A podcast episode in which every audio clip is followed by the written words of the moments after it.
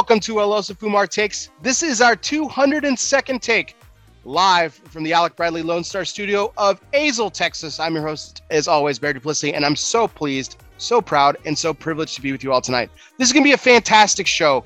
We welcome back one of the greats. I always say we were separated at birth, not really because I think he's a little older, but he looks a little younger. It's one of those things. But we'll get to formal introductions in a second. But before we do, we do have to thank the people that make this show possible. And that, of course, is our sponsors. And tonight's show is sponsored by Drew Estate.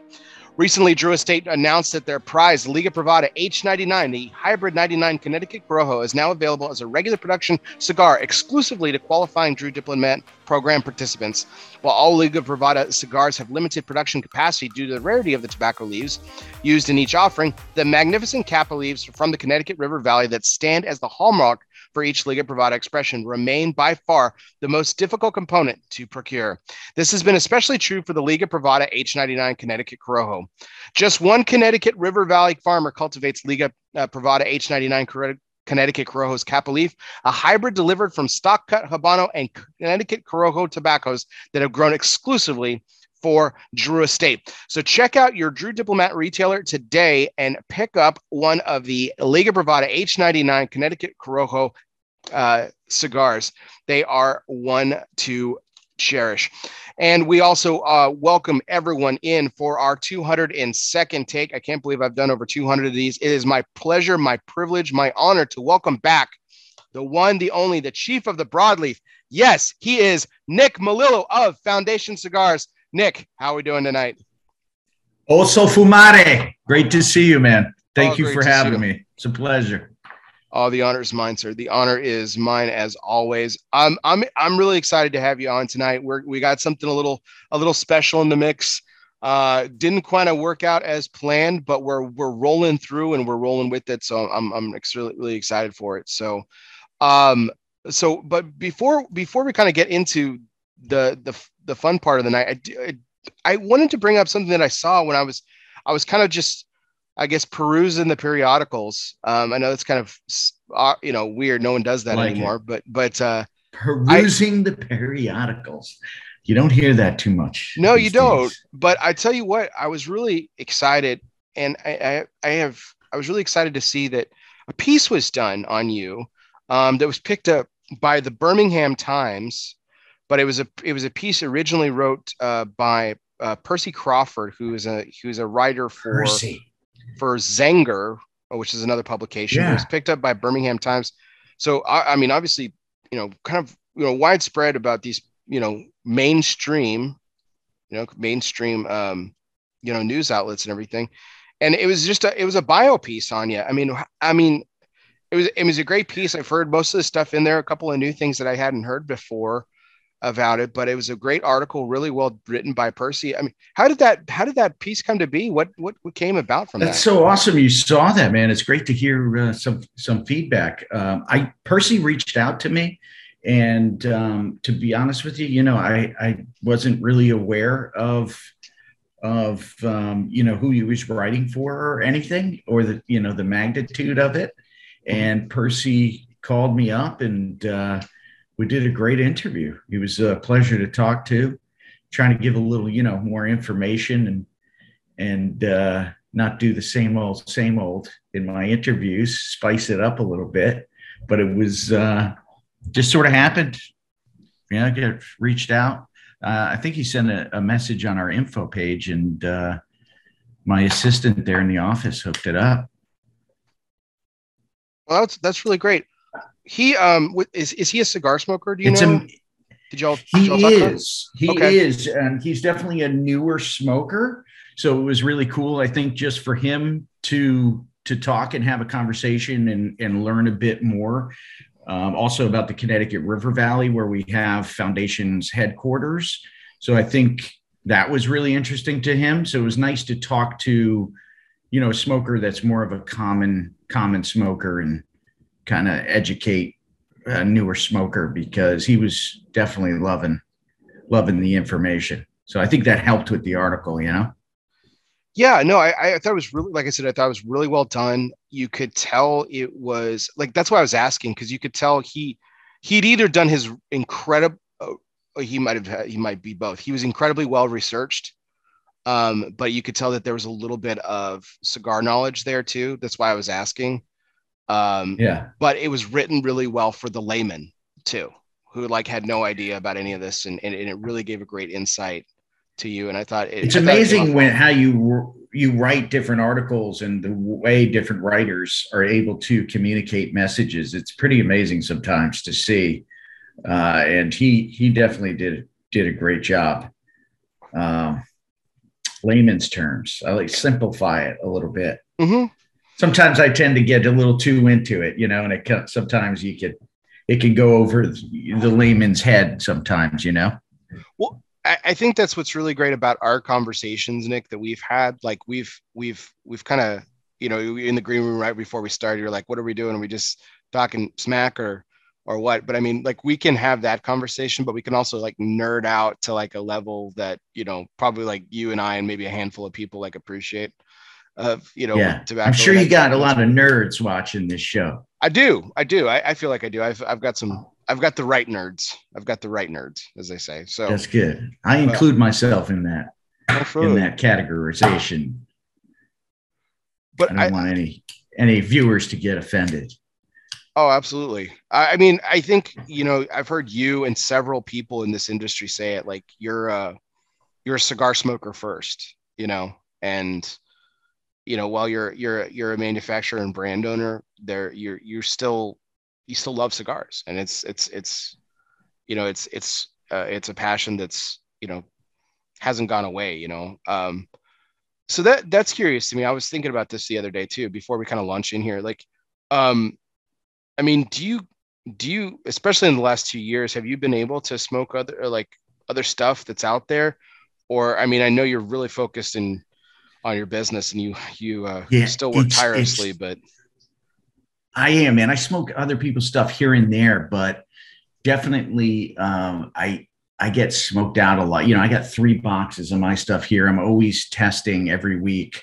You know, I start with different boxes, different sizes, and kind of smoke through them. And I can't, you know, quality control check every stick, but I do my best to, you know, make sure batches are on point and uh, you know the consistency's there just as you said, I'm a cigar smoker first. So I understand first and foremost, you know, when you're spending your hard earned dollars on sticks, you know, the last thing you want or I want somebody to have is a bad experience. Um, so to answer your question, yeah, I don't get to smoke a lot of people's stuff, um, but I do dabble here and there.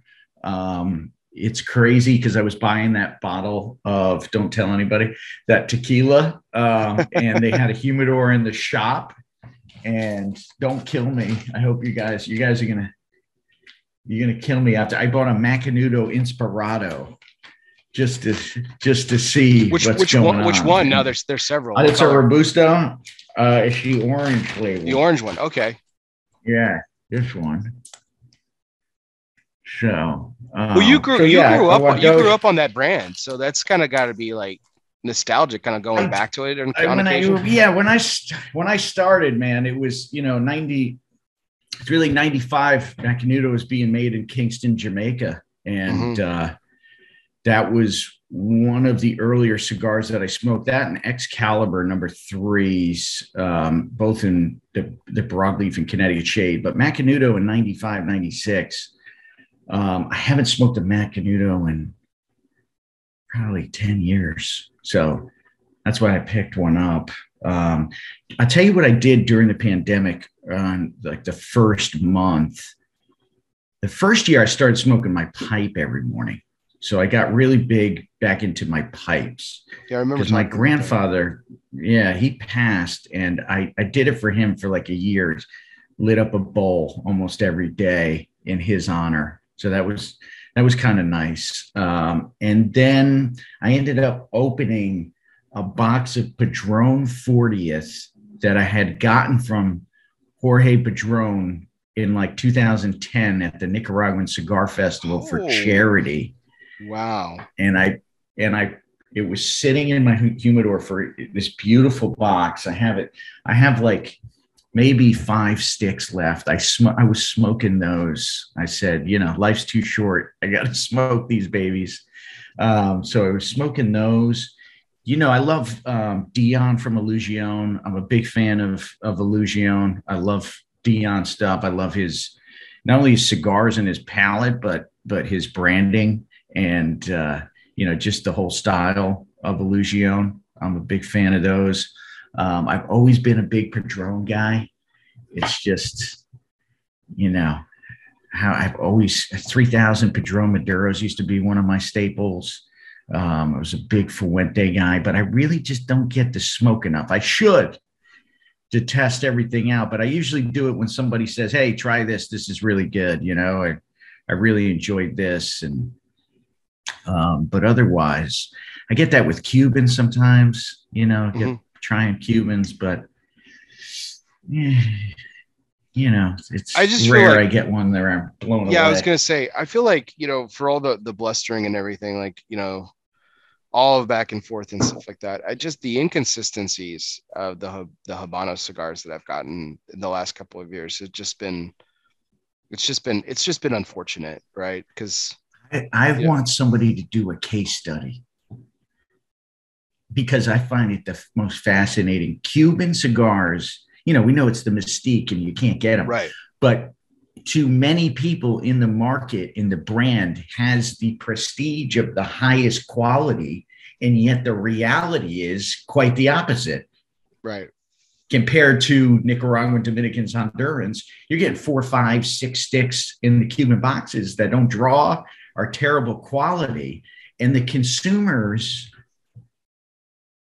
consumers you know i talked to one of the guys that runs uh, some some habanos sa stores. I said well what do you do when these customers are paying these prices and they don't do you take them back? Do you return? He's like no they just everybody just eats them it's yeah it's an exceptional fascinating yeah me. it's an exceptional it's fascinating right that, that no, people I've, still go and smoke them that right. are consistently smoking them it's unbelievable. No, I and, and I, I had this. I've had this discussion a couple of times, but like, like let's face it, Nick. Like honestly, like you you you make some incredible cigars. You you partner with some incredible factories that are actually known for technical, per, you know, perfection or, or damn near close to it, right? If yeah. if people started saying that about foundation cigars, like, oh, you got to go, like, you got to buy a box you know what, four or five of them are probably going to be like plugged and bliss or what or whatnot, won't burn, but the rest of them are money. Like the, the other person's going to just tell them like, you're crazy, go take a walk. Like that's just not acceptable. But for, and that's, that that's unbelievable that, that, that the exceptional, exceptional, ex, accepted margin of error still with that is on Habanos. They're like, that's oh, why well. I think some like a business school or something should do a case study on this whole thing because it really is interesting the psychology of it. Yeah. I'd, you know? Shoot, I'd read it. Yeah, absolutely. Are you kidding? Same here. It'd be, it'd be unbelievable. So, well, Nick, let's kind of jump into it here. Like we, uh, I, I, I invited you on to be on tonight, and I um, was really excited. So last time I had you on, um, like I said, this is my 202nd take. I had you back in the 130s. Nice. Um, wow. So it's it's it's been it's been a bit, but we uh, we talked tequila that night, and uh, and it was a specific tequila that I was drinking that I love. I've just fallen in love with it, uh, Corralejo Reposado, and they're like, yeah, I'd have to try it. I was like, man, let's let's let's let me get you taken care of, and like it, I. I messed I messed up. I didn't I, I never got you that bottle and I was like, "Well, let's let's let's rectify that." And uh, so I you were kind enough to me to give me your address so I could I could send you the bottle. And uh, as fate would have it tonight, we've got we had we had some interesting interesting mishap with it, but you still got the bottle there. At least that's that's the that's the main thing. Uh, I don't, but you do. Uh, so. The biggest bottle I've ever seen in my life. they only had the thousand. I hope you like it. Seven fifty minutes. I I can't wait. I got it. I got a little pour here going. That's awesome. So I got my I got my crystal out. There you go.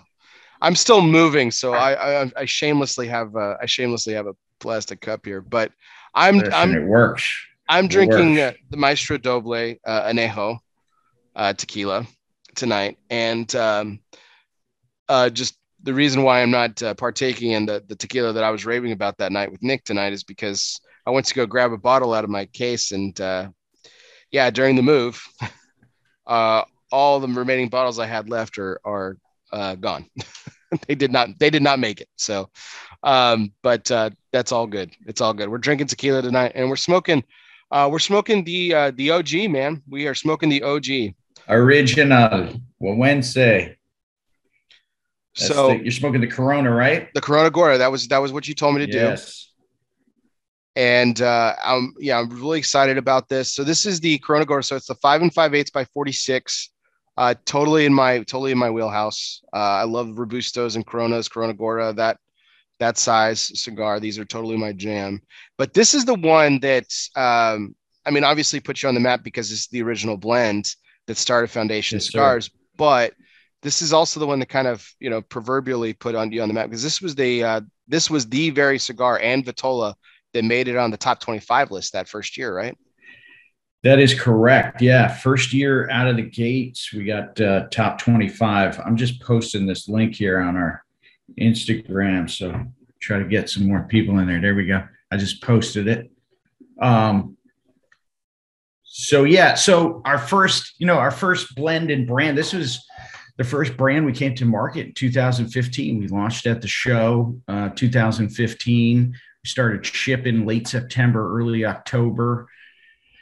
This brand means everything to me because, of course, it's our first brand, but it also represents my time, you know, in Nicaragua and the cigar industry. So the OG Wednesday, we were honored to get you know, the consensus number one cigar of the year that year, which was really awesome to get, you know, all the guys online, have it be number one. And then towards the end of the year, we ended up getting top 25 cigar aficionado, which was a great honor. But, um, you know, 100% Nicaraguan blend filler binder wrapper. The Güegüense really represents Nicaragua itself. I mean, it's really the heart and soul of, of Nicaraguan culture and the Nicaraguan people.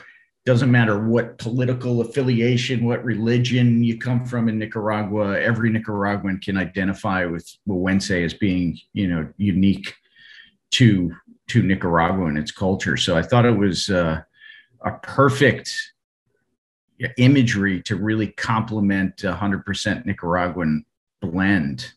And I hope you're smoking as as well as mine is, because right now it's it's hitting quite nice.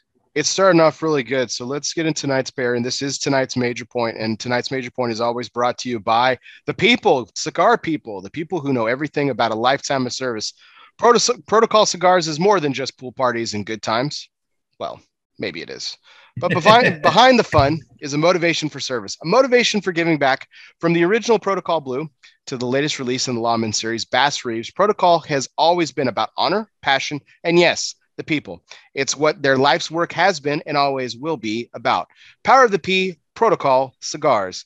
So um, I wanted like we, we we said we wanted to nerd out a little bit here. So Nick, what is it about this? Let's let, let me break down this blend. You kind of talked about it a little bit. This is Nicaraguan Corojo 99 wrapper, Nicaraguan right. Corojo 99 binder, um, yeah. and then also Nicaraguan in the filler. So it's a Nicaraguan Puro. Um, yeah manufactured at uh, TABSA, correct? Correct. Yep. And correct. Uh, and that actually happened because yeah, Dion, because of Dion from Illusione. So I had been dealing with, you know, Aganorsa in Nicaragua since 2003, buying Leaf um, over the years. And then Dion and I met back in Nicaragua in about 09. So I had just really just departed DE and Dion happened to be in Nicaragua and he said, why don't you come over to the factory and, and see what's going on? And, uh, you know, I had never really worked with those guys wrappers before growing. Now there, there's much more wrapper being grown in Nicaragua than I've seen since, you know, 2003. Generally speaking, there was not much wrapper leaf being grown in Nicaragua because of the sun exposure, the soil, very difficult. Incredible filler, strength, body, flavor, really difficult to grow wrapper. So these guys at, at Aganorsa were some of the first ones to really start early on. And it took some time for, for it really to develop. Um, so I hadn't worked with much Nicaraguan wrapper over the years, and I knew the first project I wanted to do. I'd never done with my previous, uh, you know, employer uh, a full 100% Nicaraguan blend that came to market. That's true. So, yeah, I was just about to say that. Yeah. Okay. That's true. So I, I thought it was perfect, you know, for, as a first debut blend and brand. I really wanted to do 100% Nicaraguan filler binder wrapper, which is again tough to do. The wrapper is grown under, you know, the cheesecloth tents in Jalapa. Um, Jalapa makes it a little bit easier to grow wrapper leaf just because of the soil and climate up there.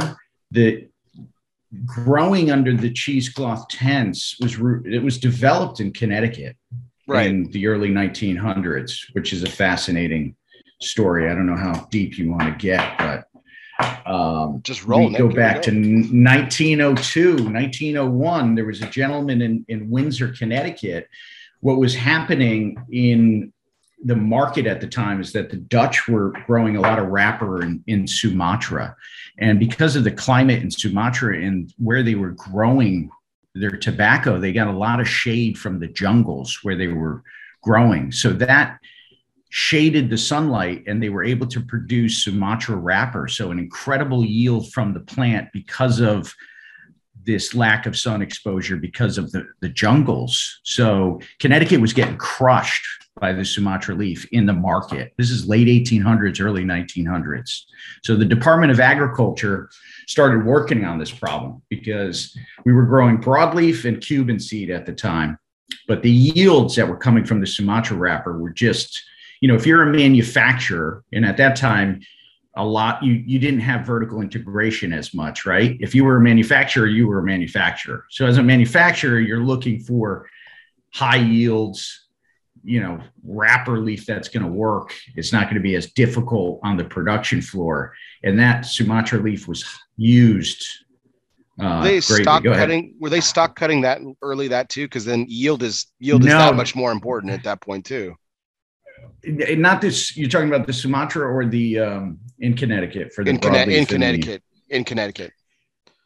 That is actually a really great question bear that i do not know. I they were i do not know that um so i don't know. Cuban seed they were pr- priming. I'm going to say 85% they were priming but i'm going to double check that. Um priming really started to happen as the cost of late i mean the stalk cutting as the cost of labor started going up. Shade was always primed in the valley right, right. but i'm going to say because of the cuban seed they were priming it but i'm going to actually double check that. That's a that's a great question. Um, regardless they were they were getting creamed uh, by the yields because broadleaf is just not really a wrapper style plant if you see it growing in the fields. It looks like a filler plant, shorter, it's stockier. You know, you're in the four foot range, really big leaves, falls over, you get a lot of breakage. The Cuban seed in Connecticut is a little bit better. It's growing straight up, but tremendous amount of oil. So they were just getting killed by the Sumatra leaf at the time. So the Department of Agriculture hybridized. We're working on creating something to compete with the Dutch and the Sumatra, and they hybridized broadleaf, Cuban seed, and Sumatra seed, and that gave birth to Connecticut shade. Then this guy, uh, I think his name was Barber, interestingly enough, ended up planting the tobacco under cheesecloth shaded tents to mimic the conditions of the Sumatran jungles. So that's really when it started. So mimicking those conditions, that cheesecloth, what, what happens is, is it starts, it creates a microclimate under the tent where your humidity level, moisture level is going up 10%. It's a little bit hotter, but you're not getting that sun exposure. Hence, the plant starts growing much taller the mm-hmm. leaves much thinner, vein structure much thinner, and that really gave birth to you know Connecticut shade, and Connecticut shade ended up you know really dominating all through the 1900s until the late 1980s. They took the seed down to Ecuador, interestingly right. enough, and the Dutch were still involved in that. So the Dutch got their revenge, uh, essentially. And since the late 1980s, those damn Dutch. Because of the cloud cover in Ecuador, the seed, Connecticut shade seed, took really well. Uh, because you don't have to put the tents up. You have a natural tent in the the cloud cover, this really like gray, thin cloud cover, produces wrapper. Okay, let's hit wrapper. Let's hit the pause on this because I, I want to talk about this. You brought it up. I was actually going to mention this. So Ecuador, okay. So yeah, I, it was another manufacturer who comes out with the cigar, and and I'm not going to call him out, um, but he talked about how his the wrapper was grown in Ecuador, and it was yeah. it was this particular seed variant, right, that we're talking about, grown in yeah. grown in Ecuador, and he referred to it as cloud grown. And I said, "Don't you mean sun grown?" And he says, "No, cloud grown." I was like, "So shade grown?" And he's like, "No, bear, cloud grown." And honestly, man, I thought it was full of shit. So like, you're this yeah, yeah. that's an actual thing. We're talking about cloud. Yeah. Okay. Yeah, yeah. So he was not he was not just cloud making grown. up something. Cloud. So cloud because no. of because of the climate because of the climate and the clouds during the growing season filters that light which again the le- the plant is not getting that sun exposure thinner vein structure thinner leaves plants get nine feet 10 feet tall oh wow more primings more wrapper and it started really chipping away at the Connecticut shade sales from the late eight, 1980s through the 90s to the two, until here we are today in 2022. There's hardly any shade being grown in the valley. Mm. Okay. The market didn't really, for the most part, didn't notice, right? Because the shift mm. happened. And because of the style of tobacco, the market really didn't notice. Connecticut shade is very thin it's yeah. very neutral in many ways, you know, because of it doesn't take on much fermentation. It's so thin. And that's why it makes such great wrapper. But this shift sort of happened. And they were able to because the market didn't. Now, with Connecticut broadleaf, you can't do that. You know, you, you, people are trying, but yeah, grown, yeah, you're trying. And and listen, not to say that there's not some good stuff, you know, uh, Pennsylvania. There's there's stuff in all over the place right now. Honduras, Nicaragua. Um, I'm sure Brazil's growing some. Mexico is growing. You know, they're testing, and a lot of which is intended to the mass market, because the mass market actually is one of the bigger consumers of Connecticut broadleaf, and that market's been growing leaps and bounds because of the legalization of cannabis. So that's been driving a lot of this. And yeah, we talked uh, about that last show. Unfortunately, the weather in Connecticut hasn't been cooperating for the most part in Connecticut. Um, this season was just rain, kept raining, kept raining. Past five years has been difficult. So, you know, this is why uh, things, Tabernacle, our brand, the Tabernacle, very limited supply, and it's not a uh, it's not a marketing gimmick. It's not a it's there. What we have is is amazing leaf. It's just there's not the quantities due to the weather. Um, and just imagine you're you're going through fermentation for two years before the stuff is ready. The Cuban seed from Connecticut, we're looking at two and a half, three years. So it's uh, it's a challenge. I'm kind of skipping around, but mm-hmm. the t- circle back around the tents again. Now you see that in Nicaragua. Cuba started many many years ago with the shade grown tents. You know, it's a pretty common practice, but from my knowledge, it, it really originated in Connecticut in the early 1900s. Got some uh, some some classic, what I call would call classic questions, but I think they're worth bringing up uh, that are coming up in the chat here.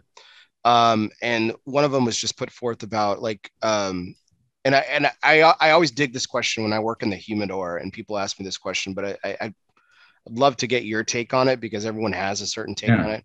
So the and I'll, I'll Nick, I'll I'll sort of answer for you. Um, so uh, pardon mm-hmm. me, but feel free to just school me here too. But the question is, what percentage of cigar of a cigar's flavor on average do you think is a result heavily influenced by the wrapper, the binder, and the filler?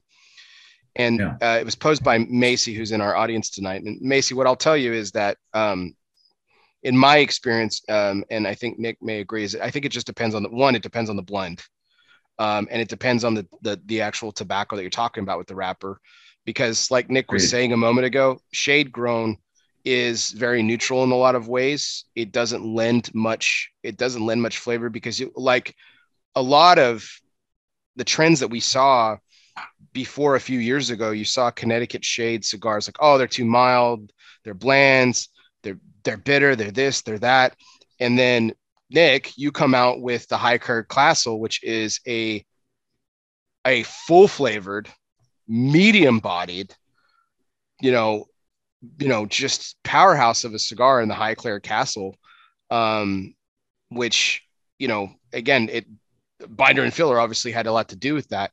So um, I think I think it has a lot to do with the blend. But uh, Nick, I'll let you. I kind of answered, but no, you're spot on, man. And I don't think people, a lot of people answer it that way. There's always this um, debate going on, you know, what contributes. But I agree into what you're saying. It all depends on the blend, and each of those leaves in the blend has a tremendous, I think, impact in some way on the overall flavor profile of the cigar. I think ring gauge is is also a big factor, right? Yeah, if you're smoking Lanceros, your your 40 ring gauge, your smaller ring gauges, you ha- having more distribution of wrapper compared to the filler leaves, and you're going to have a difference. You're going to be tasting more of the wrapper leaf in that blend uh, compared to if you have a larger ring gauge and like you said, it depends on where the tobacco is coming from and what the blend is. Um, it's amazing to see what you know wrappers and then binders and how they change and bring to get together or don't bring together certain filler leaves. Um, you know, for me, the trick with you know you talked about Highclere, uh, the Connecticut shade the binder is Matafina Brazil. Mm-hmm. So we always say to, you know, have you smoked the Connecticut shade with the Maduro wrapper? The the the binder is very dark.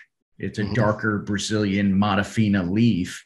That helps buffer some of the the strength of the filler leaves. So you can increase the strength without it being overwhelming on power. Right. Does that make sense? You know, oh, if absolutely. I put a Connecticut shade on the Tabernacle blend, it's going to totally change the whole. So it's going to be way too potent, way too much strength because the Connecticut shade is so thin. And I use a lot of heavy filler leaves in that Tabernacle blend, you know, yeah. Visos and Ligeros. So if you put a Connecticut shade that's so thin, that filler is going to really bring it out. But broadleaf, it's thick, vein structure, that really helps round out some of the filler strength. Um, it doesn't, even though it's a fuller bodied cigar, it doesn't make it, you know, harsh and, and jade the palate. Well, I mean, even to uh, like it, it, yeah, it's a really beefed up blend, but even to like to dive into this cigar that we're smoking tonight, like um the Corona Gorda that I'm smoking now, like it even impacts like the the texture of the smoke, like the Toro Huaco, which is um so my two favorite sizes, ironically, are the one that I'm smoking tonight, the Corona Gorda, and the Toro Huaco. But you get it's the same blend, but because of the Vitola, you get a totally different experience. The Toro Huaco, the smoke is very velvety, and it's very it's almost got this it ha- it leaves like this this cream like texture on the palate. When I smoke the Corona Gorda, it is straightforward and it is it it, it singes is bad because it sounds like it's being the negative, but it, it singes the palate more. There's not there isn't that velvety creaminess to the smoke texture. Yeah. It's just very much it's very much it, it's it more really, straightforward. Yeah, it's very straightforward. It, it brings it brings the blend to you. But for that reason, I like it in both of those those vitolas um, for two different reasons. Which is interesting because I try I tend to to blend some of the smaller ring, the Coronas a little bit stronger. Well, Even though they're supposed to be consistent with the, you know, the rest of the line, I tend to kick them up a little bit on the Corona size. Oh, there's definitely some pop to this cigar, and it's like, and but it's yeah, the sweetness of the the tequila though is really it's tampering it down and it's it's a really big it's a really really nice thing. So what do you think of the tequila so far? I'm gonna go in. Hold on. I gotta do a little.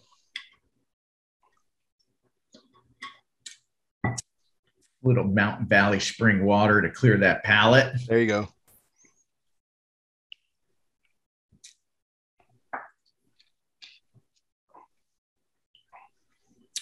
wow that's amazing that there's no bite on that. I didn't get any bite. Mm-hmm. All right, that'll get you in trouble wow. real quick, man. yeah, that's dangerous. That's quite nice, man. I'm I'm kind of shocked by it. I'm glad I'm glad you're digging it. Like I told you, man, it totally caught me off guard the first time I had it. I was like, wow, this is this is sensational. It's interesting that you don't I can sip it without it I can actually sip sip this. I don't need to. I don't need to be throwing them back. What do you know the story with these guys? I really don't. Like I said, I just I stumbled on it. Um, you know, not too long before that show that we did together. You know, a little over a year ago, and I was drinking it that night. I don't know for like I don't know the. I think I was. I think that might have still been my first bottle, to be honest with you. And I was just like, this is fantastic. And I, I mean, I had gone out and bought a case of it before I finished that first bottle. I mean, it was just, it was just terrific. I mean, and the price is killer on it too, when you think about it. Yeah. That's why I'm shocked, especially for the size of the bottle. Size of the bottle. Well, and then like, eh, you know, the, the brand, the brand, the, you know, I mean, it, well, I mean, taking it at face value, like the label is, is ornate. It's got beautiful colors and stuff, but it's yeah. also very, it's kind of, you know, it's kind of, it's a little plain, you know, there's not too much to it, you know? But this but, is like real deal Mexico. You know what I mean? I feel like you find this like right in Mexico. Yeah, yeah. You go into any, you know what I mean? Any like, any dive, any yeah. dive in Mexico, and you like find a bottle of Corralejo, right. and you're like, "I'll." Yeah, this is like the real deal. Well, I'm glad you're enjoying it. Fantastic.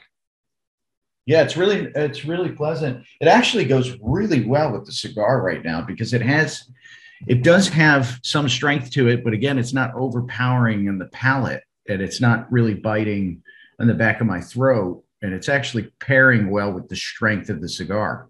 Mm-hmm. I agree. I agree. Nice. So, this is dangerous. so so Nick, another question that was mentioned earlier too, and I think this is probably a question you've been asked probably at least dozens of times. I know most manufacturers are, but I, I think it's again in the spirit of, of tonight. I think it's kind of worth that work at worth asking again.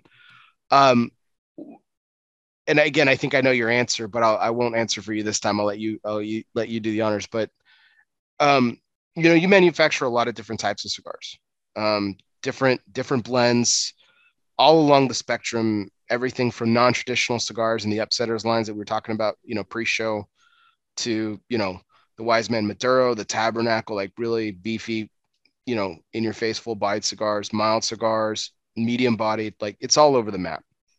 Regions, tobaccos, everything.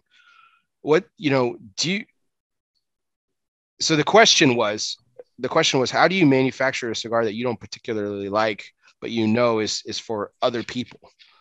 And I, I'm interested to get your. I think I know the answer, but I'm going to let you. I'm not going to try to sway it this time. Yeah. Um, I mean, I would say, is that a question coming from you, or was no? it's a coming. It's a question audience? from the chat. So it's a question from the chat. Oh, okay. Great question. Uh, I would say, really, the only cigar in my portfolio that I would say I don't smoke consistently would be the Upsetters infused line. Um, I, I smoke for quality control. I do smoke for the flavor to make sure it's it's it's right. Um, otherwise, the other lines I smoke pretty consistently um, because I like different things. I tend personally to like, you know, if I had to choose, I'm going towards the fuller bodied, uh, you know, medium to medium plus to full in strength. You know, uh, if I had to choose, but Highclere, you know, the Highclere, Connecticut, I'll smoke in the morning. I'll smoke in the, you know, lunchtime. The Victorian is a perfect medium bodied. Um, Charter Oak, if I'm out doing, you know, out, you know, outside, if you're, you're doing something, you know, and I, I'm not really paying attention to it as much, or I'm on the move, or I'm on the trade, you know, doing a trade show or something like that. Um, Wise Man Maduro, I smoke consistently and well Wednesday I smoke consistently. I really try to make a portfolio of blends in all these different categories from blends to and also price points because again like we said at the beginning i'm a cigar smoker first and foremost um, and i just tend to have a wide range of things that i like some people only like one thing you know mm-hmm. other people i think more and more in the market today people smoke of a plethora of different different things. So, I certainly. Um, so yeah, yeah. So I'm, you know, again, I got a box of Charter Oaks here. I got a box of Wednesdays. Uh, I'm constantly smoking these cigars, not just for again quality control and work, but I I enjoy different blends. Um, the upsetters, you know, I started early, you know, in the in the '90s smoking having worked a cigar shop, again, you're trying to find the best matchup with the customer you're dealing with, and every customer has a different flavor profile that they pref- they prefer. You know, I'm not here to kind of force my flavor profiles or what I like on people. I want to know what they enjoy, and then I want to try to find the right product for them. Um, and that's how I kind of got started in understanding the infused market the blends, you know, even though I don't personally would be, you know, buying or smoking them, I started to smoke them and try to understand it from the consumer's, you know, level of what they like. And then I've been fortunate to work on a, a ton of infused projects over the years. So I kind of got a hang of understanding, you know, other people's palates. Um, and then I take that approach when I'm working on on the blends. But I've been fortunate to really, you know, work in the retail side of things, be a cigar nerd myself, be a cigar consumer, and then be being able to move to Nicaragua and then learn, you know, the other side of the business. It's enabled me to have a really a wide range of understanding of, I think, blends and uh, the consumer's palate in the United States. And I think that's tough for some manufacturers per se, or tough for others that don't have the experience within the, the American market or have never kind of experienced, you know, uh, being in the rest of the United States and working cigar shops. That can kind of kind of limit your knowledge of, you know, what people are looking for and what people people want. Does that make yeah. sense? No, hundred percent. Around. No, absolutely. No, I think it makes total sense. The thing I'm, um, one of the things that I really like uh, today is that there just a lot of people are kind of taking that approach that you have, which is kind of just, you know, really kind of playing the field a little bit more and it really discovering out there. And I think we're, we're, we're seeing this kind of this interesting renaissance. So like the boom happened in the 90s when, and you actually joined the industry at the tail end of the boom. Um, mm-hmm. you probably still saw the unfortunate remnant of uh, byproduct Dude, of. I, I started. I started right at the.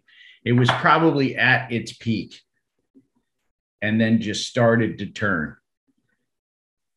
When I started, the owner, the two ladies I worked for, first week handed me two garbage bags filled with cigars that they had gotten from the trade show, the RTDA that year, and said, you're in charge of bringing in new brands into the humidor. So that's kind of when I when I started. So I got to see what happened during the boom, and it was a disaster. Um, you know, so many people coming out with brands, people just trying to make a quick buck. You know, people not understanding the consumers. You know, branding, things of this nature. So Bear, well, I gotta like the cigar. You know what I'm saying? I gotta yeah. like it, no matter what it is. I have to, I have to smoke it and want to keep smoking it. You understand what I'm mm-hmm. saying? Yeah, I got it. This is how all the blend. If I'm not smoking, if I'm not wowed by it, then there's no way I'm coming out with it. And again, that's for all different, all all of them. And again, yeah. I got it when I when I'm smoking. You know, the upsetters are doing an infused. I got to wear my hat of the infused, you know, smoker. Oh, absolutely. Like that. Like you, it's it's almost like you have to put yourself in that place, and then you know, like we hear all the time too, and that and this is there. There, unfortunately, there's still some manufacturers that are really guilty of this too. That they cannibalize their own product, right? Mm and so you mm-hmm. have to you have to be weary of that too especially in the world that you operate in nick because you're you're, you're a small boutique brands like i mean you know you've you've positioned foundation incredibly well it's a really well known brand but comparatively yeah. speaking i mean it's in terms of like quantity right it's it's small potatoes compared to some other manufacturers and so like you have to be weary uh, and you have to be diligent about that and the approach that you take. And and I think that's something you've done incredibly well because Appreciate we, it.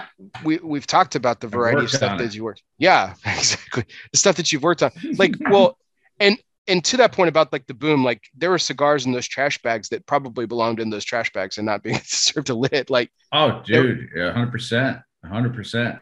Don nobodies, we call them. It was bad. Like there were cigars that were like yeah. legitimately bad. Like there's like it, it's really funny like today like we live in like we live in this very this renaissance and we live in this spoiled era of cigars where like i talk to people that were around during the boom and then there was stuff that was just garbage like absolute garbage. And like that get that word gets thrown around sometimes today with some cigars that aren't like that don't hit your palate right. Like oh this cigar yeah. sucks. It's terrible and like so i'll give this example right? I am I'm not even i'm not even pulling any punches here. Like and uh, you and i've had this discussion. I'm not the, the cigar in your portfolio that just doesn't hit my palate is the menelik. But it, it's it's a good cigar. And for the people whose palates right i mean it's it's it's good. Like i would it, like yeah. it's not trash it's not trash. And i'm not saying that because i'm talking right. to you but like it doesn't hit my palate but it doesn't make it a terrible it, the construction's great it burns technically, you know, technically flawless. The tobaccos are great. Everything's well fermented. Like, like it. Yeah. It's just it's the way there. that marries. It's that doesn't speak to me personally. And that's the that's the beauty of of you know our industry and and having a variety. And and we are living in an incredible time. Um, you know, for that. Unfortunately, in the in the boom in the '90s, you, you know, a lot of people a lot of things got messed up on the the supply side of in the tobacco market you know in the actual buying and selling of tobacco because you had people that were entering the market that didn't know what they were doing and then they were also paying crazy prices for right. leaf and things that they didn't know what they were doing and people were selling leaf people were maximizing that that changed, you know, this time around. I think everybody learned from the tobacco side of things. You know, relationships were were really built over time, and people honor these relationships mm-hmm. uh, more than ever. So when you have people that are coming into the market, it's it doesn't, you know, it's not getting as messed up as it was back then. Um, if that makes sense.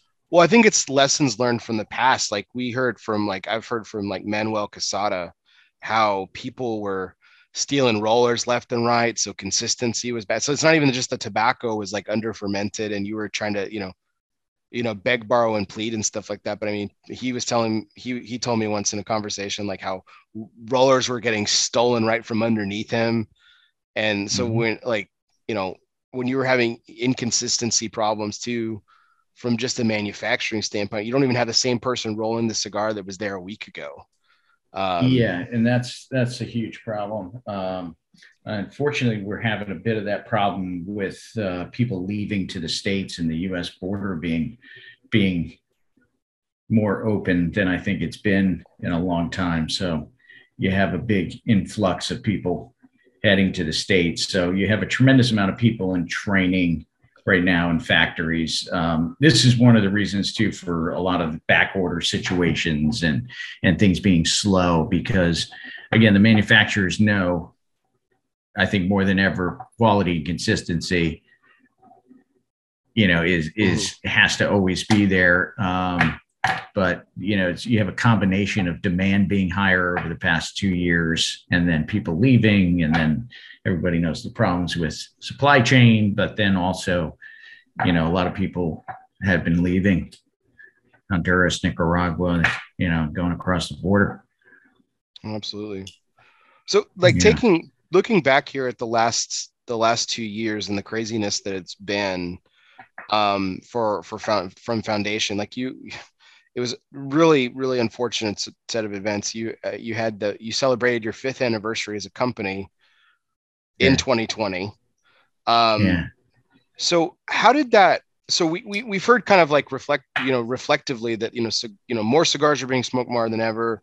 People are having great years and stuff, but it's still not the. It still, I guess, wasn't the same in a lot of ways, or maybe it was. Like how, like how did you feel your fifth anniversary cigar, the David and Goliath, you know, line extensions, like those? I feel like in any normal year, those would have been that would have been just so much bigger than what it was because yeah. of the circumstances. How do you feel it went? Yeah, it went well with the fifth anniversary. It was it was tough because the presentation, the box that we ended up presenting, the cigar itself was very difficult um, I, I, think you re, you know the box is this very it's like a piece of furniture. Uh, yeah, uh, the fifth year anniversary. It's gorgeous. I call it the Voltron box. That box proved to be quite the challenge, and then production on those that perfecto. You know, it's a four and three quarters by sixty perfecto is a challenge, more of a challenge on the production floor, and then all the COVID madness hit. So we we ended up having delays in the release, but I can't complain, man, because everything sold. You know, I wish I had more um, at the time. I actually, because we were so backed up, still have, you know, there's going to be the last, we're only producing that cigar was for our fifth year. Mm-hmm. Um, but since we were delayed in coming out with it, I still have still have about 200 more boxes in the pipeline. So if you see them out in the shelves, you know, grab them because they're not going to be they're not going to be around for this, long. This is so the last. I just wanted to do it. Yeah, it's the last hurrah. So again, we were just delayed in the release of the cigar, but I can't complain. David and Goliath has just been, you know, nonstop. We we can't make enough of of those. That's a regular limited uh, production item that we really do uh, more on a quarterly basis. Okay. And that cigar has just had a huge reception in the market. I mean, I think the, the problem is is is people people can't get them all the time. So, but again, difficult cigar to make. We had uh, a number of issues with, you know, tobacco taking longer in the fermentation piles than originally anticipated. So it's been a little bit slow but uh, we're hoping you know this year will be a little bit more steady. So that's good. That's good to hear. Well, yeah, I was interested to get your perspective on that because I feel like you know, I, I it just kind of made me feel sad because I feel like the celebration would have been just so much more. Just wouldn't have been so much. Yeah, more. man, it's it's tough, man. It was definitely tough. It gave me a chance to slow down because I was on a schedule that I I don't think was sustainable so in that sense, I think it, you know COVID came for me personally it, at a time where I needed to to actually slow down and be in one spot and not on a plane every mm-hmm. every two weeks. Um, but it was tough. I, I was just felt very fortunate, man, to be in business. You know, so many people lost businesses or weren't able to open their businesses. You know, we were very concerned about the the brick and mortars and the retail shops you know the first couple of months was was scary uh, when when COVID hit. So I just been really fortunate that you know we're we're in business. The the brand and the company has been growing. you know the awareness of the brand has has been growing throughout the humidors my whole goal is is always to you know really build foundation and to be a staple within the humidors across the country so um, i felt very fortunate that we've been able to to do that and continue it um, hopefully our 10 year anniversary will not have all these challenges well that's uh, that's an interesting uh, that's an interesting kind of you, you kind of segued into my next question with that. So, and it, it's a two part question, and I, I, want the I want the the focus of it to be on the first part of it, but I okay. think it'd be interesting to get a, a, a, similar take on on the second part of it. The first part of my question is, you know, it, and you you actually were asked this you were asked this question in the in the Percy Crawford interview. Where okay. you know, do you think is is Foundation Cigar, you know, at you know now seven years in 2022, seven years in, six, is it six? Six. Well, it's the beginning of 22. Yeah, I guess 20, 20, 2015, right? You started in 2015. October 2015. So, yeah, so it'll be yeah, it'll be seven later this year. So, yeah, will okay. is it, you know, six years in? Is it is it where the is it where you wanted it to be? Is it everything you wanted it to be? You know, I, it is it i for me personally i didn't even think about it when i started i just went i went all out you know just from the beginning i didn't even really plan it out in a way which i probably should have early on. I originally i was hoping to bring on investors and i did have this great elaborate plan.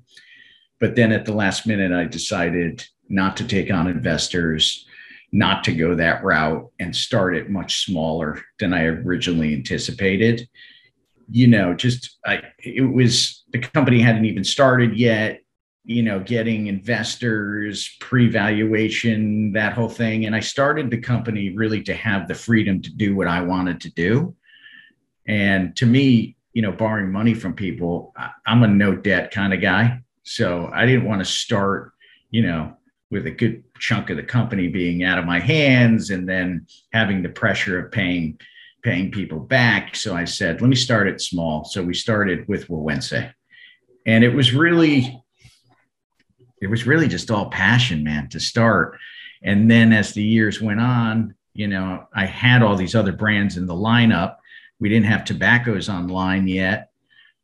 But to answer your question, it it is, you know, I'm really just happy with the response of the brands and the humidor, all the support, you know, from guys like you, all the hardcore guys in the industry, uh, the retailers. I mean, it's it's been humbling to see the reception and for really people to learn about you know uh, the story of foundation and my story because i was mm-hmm. virtually kind of unknown to the market up until 2015. I mean, I was always behind the scenes, always. Yeah, unless you, you know, were a nerd Nicaraguan like side of things. Right. Yeah, yeah, or, or, came down to the factory to visit, and so it was really those you know hardcore guys like yourself that really started it for me and, and really helped with the awareness of the brand and recommending foundation to consumers and having the confidence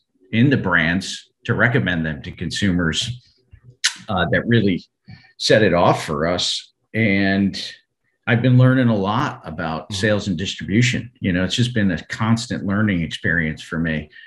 Um, of course, still learning. That doesn't stop. Right. But it's it's really fascinating the sales and distribution side. I always say there's three parts to this business. Farming, that's a world unto itself fermentation, pre industry manufacturing, that's a world unto itself. Sales and distribution, that's a world unto itself. So that was the the big piece, you know, that was missing, and uh, yeah, it's been uh, it's been flattering to see the growth of the brand over the years, and just to see brand awareness and how that's that works and how it's been growing. And it's constant, man. You know, I mean, you constantly, we're constantly working on messaging, communication with our our brick and mortar shops with final consumers and uh, you know really educating people as to what foundation's all about. It's funny you mentioned a comment a couple of minutes ago about just being like an unknown and, and, and to my audience that might seem kind of funny but it's it, there's actually some truth to that. Because like i remember having that conversation when the story broke about you leaving drew estate. It was a topic of conversation in the cigar shop in, in, in michael's tobacco where i worked. And yeah. and uh and there were people who just didn't know they're like barry is this is this a big deal? And i was like you have no idea how big of a deal this is. And and and it, it was it was conversations like those that i'm sure that a lot of tobacconists like myself were having during that time that you know I, i'm not saying i'm responsible for that awareness but i think i think you're you're you're spot on in saying like there you know to a select few of us you had this you had this tremendous impact in your early career um, that's obviously led to your success but foundation is is is truly all you in a lot of ways in what you've built and the awareness that you've brought amongst yourself because we used the term layman earlier right? The, the layman yeah. smoker is is now aware of that story and, and that just wasn't that they wouldn't have or didn't know in in years past. So that leads me to the second part of the question and like i said i wanted to focus more on the foundation piece but and and i don't think i don't think you were like creatively handcuffed or by any way shape or form in your years at drew estate. But i noticed like your style you focus a lot on there's there's so and not that there's not story behind drew estate or anything like that or sometimes but you you invest so much in history. Like history is a big part of you. That's i think that's why we're kindred spirits you and i. History is yeah. a big part of foundation story. And that just wasn't kind of the the the bag so to speak at drew estate. Like it is um i'm not saying that's the reason you left. Far from it. I'm just saying it was that really exciting for you that you got to embrace your love of history so that you could yeah. do it the way you wanted to? Yes. I mean it was ex- very very exciting. And the de side I, I wasn't involved you know on the state side of thing or the branding side of thing i the only project i was involved in was the nica rustica at the end there um, that was the first project I was involved from a branding uh, side of side of things but otherwise that wasn't my role and my role was tobacco mm-hmm. production, blending, quality control, everything, you know, from the DE Nicaragua side. So to you know, one is one of the reasons, not the main reason. The, the main reason was just seeing all this FDA stuff coming down the pipeline and realizing, hey, maybe if I don't spread my wings now, I might not be able to. Ever. I remember you saying that. And yeah. the thought of that was was really the crux of it. Um, you know, I love the Nicaragua side and being in Nicaragua, so that wasn't. I could have been happy not being known on the on the U.S. side of things and just being around tobacco because that's I just it doesn't get old for me. I walk into a tobacco barn and it's it's like the first time every time. That's how much of a geek I am. I could take pictures of tobacco barns uh, that's all my. you do. What are you talking about? You do. Oh yeah. I was gonna say that's your entire IG yeah. feed is like tobacco leaves in your hands and dirt and stuff. I love yes. it, man. And yeah, and it's hundred percent genuine, which is the best part about it. It's hundred percent sincere, yeah. and it's the. It's oh, the I love it, man. I, I it just it's being around tobacco, being just around the plant, and the whole process. Just it's it's amazing. So to be able, you know, having worked on blends and that side of things for so long, to then be able to create blends, I mean, I'm sorry, brands to complement the blends and to use brands and imagery mm-hmm. of things that I'm passionate about in my life. That was definitely rewarding. You know, it's still rewarding to be able to you know complement these these blends with imagery and to me the packaging and the branding that's what it should do right is mm-hmm. complement what the tobacco is it starts that's the foundation not to be cliche is is the tobacco you know the the the growing the seed varieties the land the quality control the fermentation the production that's what makes a an amazing cigar. But then also to have the brand that you know really complements that complements that mm-hmm. is to me what really creates the magic, right? That oh, that kind of brings it all together. So you know, my best friend from from Esteli, Nicaragua. His name is Alex Garcia. He's the company's art director. We'd known each other since 2003, 2004. Um, he's just an amazing artist, you know, that started in the streets, graffiti, graffiti art, and really over the years has just self-taught himself from a graphic design standpoint how to you know the the band designs the box and the box design. So the both of us together are really you know uh, two sides of of the same coin. And you know when i started the company and told them what i wanted to do we just have a lot of the same interests in culture and history. And you know the brands to me have, have different levels to them and you can you can see them at the face value then there's other layers that if you want to you can get into them but they they kind of run run deep and it's because history you know history culture it's it's what fascinates me it's you know I, I i always wanted to understand why things are are the reason why they are if right. that makes sense you know oh. why why do we do things it's and if you don't really look at history you really don't understand why things are the way they are. Um, you know, one of my favorite quotes is uh, a person without the true knowledge of their past is like a tree without roots. And uh, I think that's that's kind of true. I mean, there's so much to what you're saying today in tonight's conversation and conversations of the past too that like, if you sit and listen to yourself speak for any length of time, doesn't matter who's interviewing you, you can hear the story of the brands even without you talking about them specifically. You talk about the roots of trees and that quote, and that immediately makes me think of Charter Oak. You know, you think about you talked about the the re, one of the biggest motivators for you to start your own brand. There you go.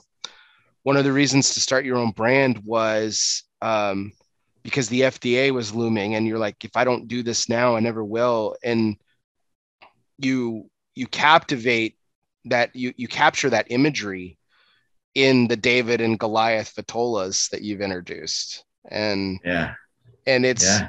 it's really it's really fa- you. The thing that I really like, uh, one of the things that really fascinates me about you, Nick, is that you you strike me as a very as a very uh, uh, well a, well very studious and academic in a lot of ways.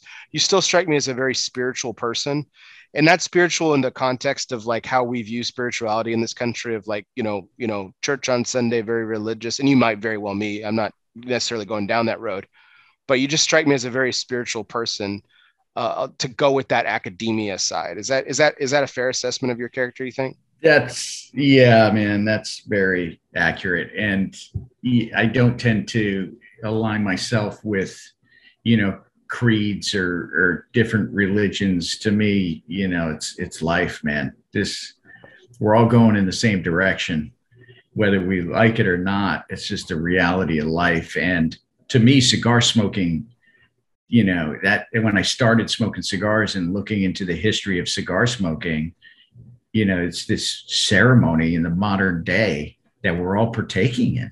And you know the history of tobacco amongst the indigenous we're still learning about how tobacco was. I don't know if you saw uh, a couple months ago, they had been doing a dig out in Utah and they found a 12,000 year old site and they found tobacco there, which is now predating the original, everything we thought we knew, you know, the academic side of things of when tobacco was used. They had really traced it back to maybe 4,000, 5,000 mm-hmm. if you're lucky, BC. But now this puts us at 12,000.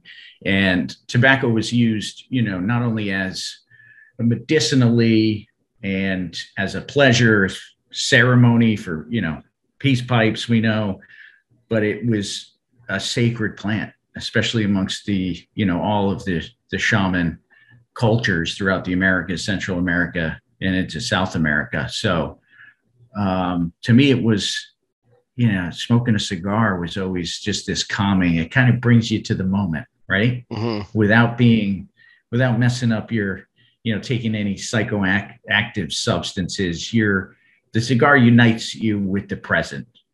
That's really what it became for me as a tool to, you know, really be present and enjoy the moment. And uh, you know, it's great when you can do that with people and the camaraderie. And I think that's what really attracts a lot of people, right? Is is this camaraderie that we have within the the industry. Um, so it's yeah, it's definitely. Uh, I don't like to talk about it too much, but yeah, I, I tend to be a spiritual spiritual person. Well, you talk about community there, Nick, and you talk about how it brings one together. And this is something I've expounded on probably every single of my every single one of my 202 takes at this point. You know, it it's it's it's you can't it, it's synonymous. You can't talk about cigars and not talk about community in a lot of ways, mostly because of the people who I get to I have the privilege of speaking with, like yourself. But you have a you specifically have this way. We started we started tonight's show talking about how you as an individual and foundation by proxy have kind of broken through in a lot of ways into secular culture. You know the the, the snapshot of michael jordan with a box of wise men maduros the um you know the you know your your relationship and friendship with the earl of carnarvon and royalty of ethiopia you, you were covered by the nbc affiliate there in connecticut you know talking about small business and the tobacco farming and and you know in this piece by Percy Crawford. And then of course I mean the most infamous relationship that's developed because of because of what you do um is this this latest uh this late the latest project with with Joe well not even a project. I mean it just came about because he started smoking cigars and landed on yours. It's Joe Rogan. So talk talk a little bit about this. I mean, th- I mean that that I think that was just as shocking to you as it was to everybody else. Am I right about that? Did that catch you off guard like it caught everyone else did? It, it's still shocking. I'm still shocked. it's awesome. Um, yeah, totally shocking. No, um, you know, this is not a planned uh, planned thing. A good friend of mine out in California saw that I love Joe. I've been listening to Joe since probably 2012. You know, to me, listening to Joe Bear was almost like what the experience in the cigar shop has been for me at an early age, right? right. As being, I started, I was 18 when I started working the shop. You're meeting people from all different walks of life, from all different professions, and they're all coming together in this one place, and they wouldn't normally come together if it wasn't for cigars. So being able to learn from all these different people at a young age really opened up my my mind and and perception of, of the world. And I was learning a lot just you know having those humidor discussions man you know um, you can get into some really awesome discussions uh, about so many different topics and then also personal discussions and you know trials and tribulations people are going through that's what you know joe's podcast became kind of that for me um you know and he, he started it and i don't think he ever intended that it would ever become this big or he'd have so much uh, of the spotlight on him but it, it's happened because i think he's just pursuing his truth you know and, and pursuing the truth for for himself and trying to learn uh, from all these different walks of life. So my buddy had known that that I just loved Joe, and then we noticed that he started really started smoking cigars there a little bit here and there. And then my buddy was like, "I'm going to get cigars to Joe for you. Get me some cigars, and uh, you know I'm going to make this happen." I was like, "All right, let's." So I talked to my buddy Alex, and I was like, "Alex, we need to do some hand painted boxes." Um, I actually have a box here that I didn't send him yet. Um, I'll show it to you and um, we we did a couple boxes, one with his logo, and then we made him a, a Nicaraguan shaman on one of the boxes. And it was all when this this COVID situation was going down, and Joe ends up deciding to move out of California to Texas. So we couldn't, we could, nothing was happening. It was like two months. There was nothing. My guy's contacts didn't wasn't working out, and I told my buddy, "Hey, go go easy. It's gonna happen." Like the last thing you want to get when you're moving is another box. So don't let's not, you know, because I had that nice little care package so it wasn't happening, wasn't happening. And then through the grace of the universe, we ended up becoming friends with one of Joe's good friends who happened to be going to Texas to visit Joe that weekend. And he was a fellow cigar smoker. And he brought the boxes to Joe. And I put an ashtray in there and a cutter. Didn't hear anything for like two months and then one day, you know, I usually listen to Joe as I'm working on spreadsheets and stuff in the back. And I was just sitting there one day and I looked up and I said, son of a gun, there's our, I saw our ashtray in the middle of the podcast. It was hiding behind bottles of water. And then I went back because I, to notice it, September 11th, 2020 was the first day the ashtray is on the show. And it's been there ever since right in the middle wow. of every guest. And then it was like a couple months later, it was election day. I saw the box on the, his desk for the first time and he busted them out. We are Wise Man Maduros, Robustos. Mm-hmm. And he started smoking them. And then from that time on, man, he just, he must have given us 10, 15 shout outs. Yeah. Just nonstop. So um, he ended up hitting me up on Instagram which was awesome. Sur- surreal, I'm out. sure. surreal. And he's like, yo, man, uh, you know, I'm thinking about getting a humidor for the for the studio. We, you know, you got any recommendations and this and that? I said, Joe, I already got you. So I had I had a I had a humidor that I had in process for him with his logo. It was hand inlaid. I had Eli Blue make it for him. Oh, snap! And then I and then I got him one with the American flag on it. So if you see on his desk in the back under the TV, you'll see the two humidors. And just this past week, he's got a box of Charter Oaks next to him, and uh, he's got a box of uh, Menelik. And then I ended up making him his own cigar because I was like, this guy needs his own cigar. So and what, then the rest has just been history, man. It's crazy it's I mean, it's awesome. Yeah, the the the cigar thing made it like it just hearing him talk about it too, and it's it's it's it's like you talk about it's surreal. Like it's not my brand, you know, and you know I don't I don't yeah. work for you, but and but it it was it was such a moment of pride for me as a you know a cigar a cigar consumer. It was such a proud yeah. moment for me as a person of media because I was like, this because I know how hard you work, and I yeah. and it was it was very fitting because of what I've just described a few moments of like how you've you've kind of broken the the wall the the the fourth you know the metaphorical fourth wall of you know cigars are great for people in our circle and and you know for people like you know Carlito Fuente, for example, right? You know, he in our world, he's the stuff of legend. You know, he's an icon, yeah. and yeah, and it it it's it's sad that that man could walk into you know walk into an airport and and in America and like there's people that don't know who this great man is. You know, it's just it's just it blow it blows like my mind, it blows your mind, it blows anyone who's like watching the show. Like that happens, like it does. And and it, it's a blessing and a curse. Right, right. It could be a blessing and a curse, right? Yeah. Um, but but you've you, have somehow kind of transcended that fourth wall and and and broken it down in a lot of ways and i think this was a this was an interesting an interesting kind of way to do it and it's it i mean your your brand has been exposed to millions millions because of yeah. you know his viewership and people who never thought anything about cigars and then you know all of a sudden foundations right there in, in their face and, and then he's like i said like you said he's I love that he gives you shout outs on it. You know, it's just like, oh, this is the Yeah. cigar I'm smoking. I love it. It's He doesn't foundation have to do that. He does. Yeah. I mean, he's not getting.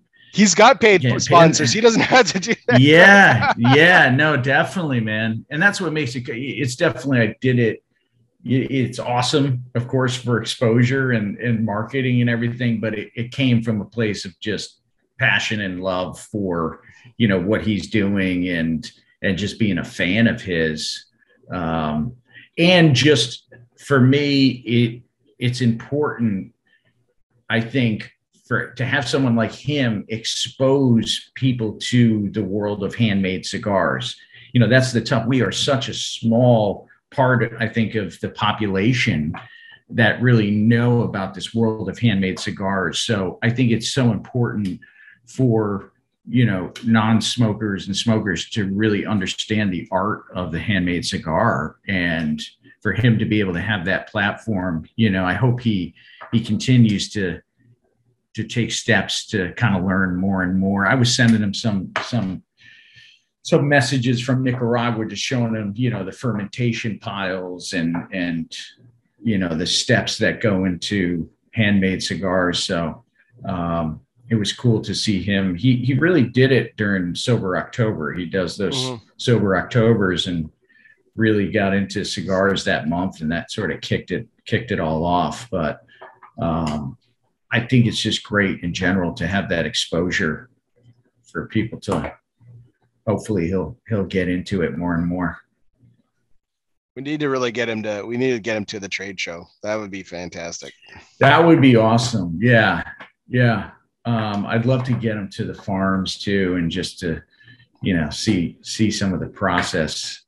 Uh, I sent him that seed to cigar video that I made, the time lapse. Have you ever seen that? Mhm. The, Oh, yeah, it's uh, fantastic. yeah. So I think he really enjoyed that one. Um, yeah, it opens up your world, man, to to really because if you don't know, you you you've never been exposed to it, and I think sometimes it is overwhelming. You know, it's overwhelming to people that are just haven't been exposed to it, and you know, more of your common smokers. It can be intimidating and overwhelming. Uh, yeah. So you made that cigar for him. Is that a is that a special blend? Is it undisclosed? So- is it similar to another blend that you It- made? it's similar to Tabernacle. So when I made up Tabernacle, I had seven different blends that, to me, for me, could have could have made the cut. Um, so one of those seven made it. I ended up using one of those other seven blends for his blend. So it's a Connecticut broadleaf, okay. uh, and then a tweaked version of the Tabernacle blend. So we made the uh, the band. It's it's actually in the shape of a UFC belt Oh, um, perfect. which is kind of nice. Yeah. So, and the bands came out great. And, you know, it's interesting because his flavor profile for not, ha- I think, having smoked a lot of cigars over the years, I could tell just based on his his love for the Wise Man Maduro blend, and then he really loves like barbecue, spicy.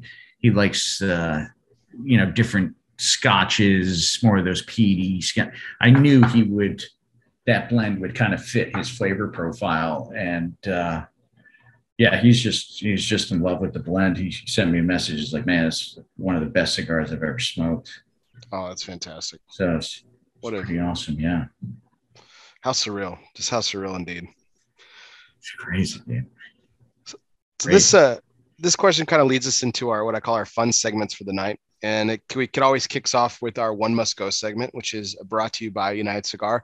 United Cigar is the reason that we have Nick on tonight. Uh, they always sponsor our guest as well. So United Cigars uh, brought uh, features La Gianna Havana, distributors of Jose Dominguez, Bandolero, Garofalo, and the highly acclaimed Atabey and Byron lines. So smoke one today and start living united. Now, Nick, this is our one must go segment. You took part in this uh, last time I had you on. We asked you about the the the Marley family and the musicians in that, and so I, I wanted to take a different spin on this. And so, you know, you know, it was very very sad and unfortunate because I know how close you were to your grandfather, and you you lost him during COVID. Um, Yeah. and um, I know that was a huge loss for your family, and I know how close you were to him.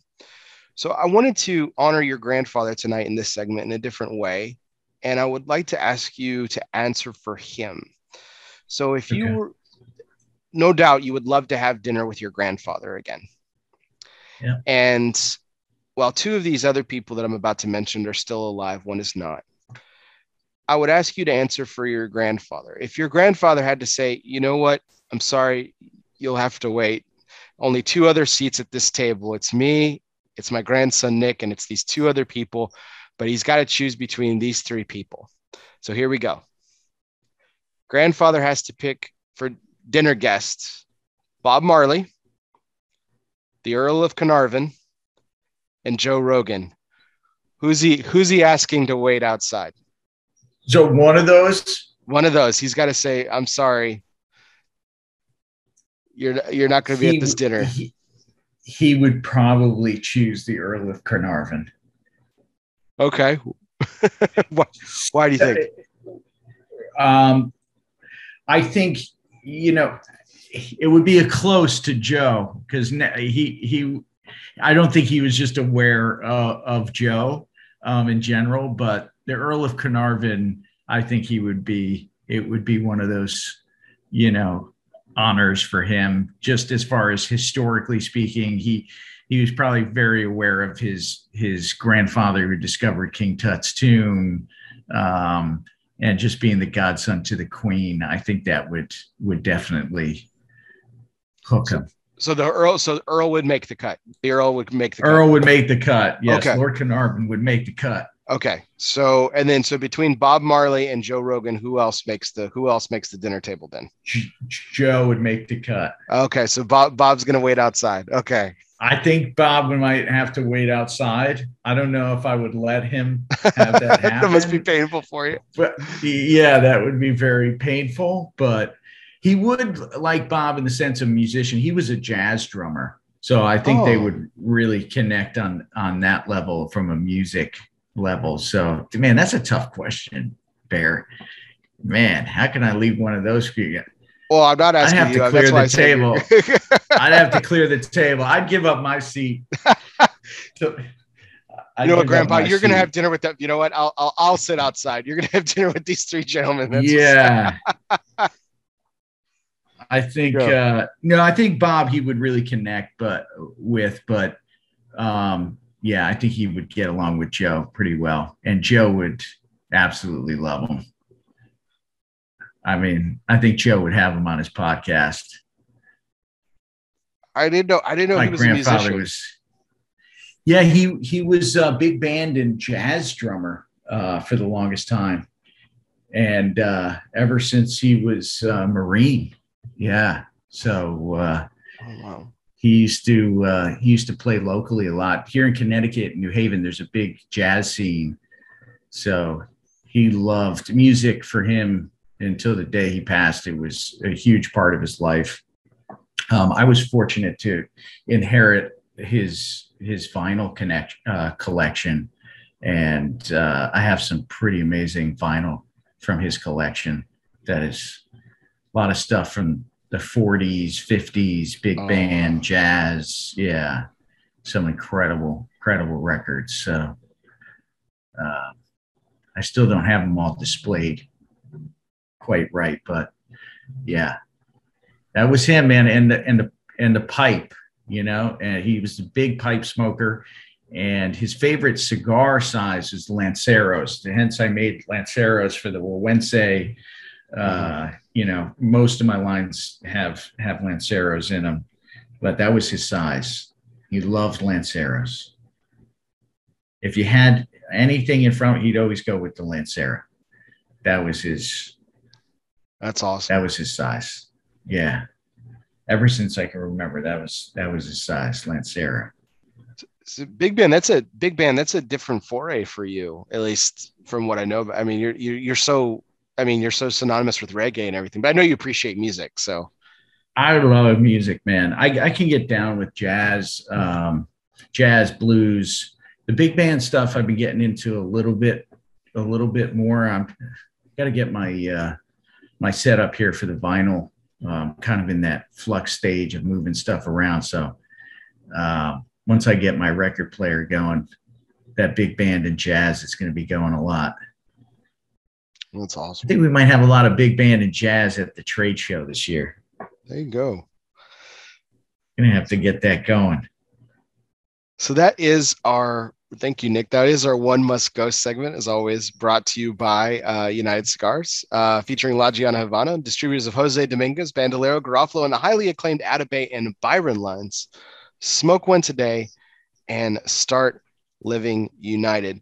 Before we go into this next segment, which I'm really excited to hear you talk about, um, so you've said it a couple of times tonight. Know it's a question that I know was on everyone's mind. You you, you did you, you weren't you weren't able to attend last year's PCA.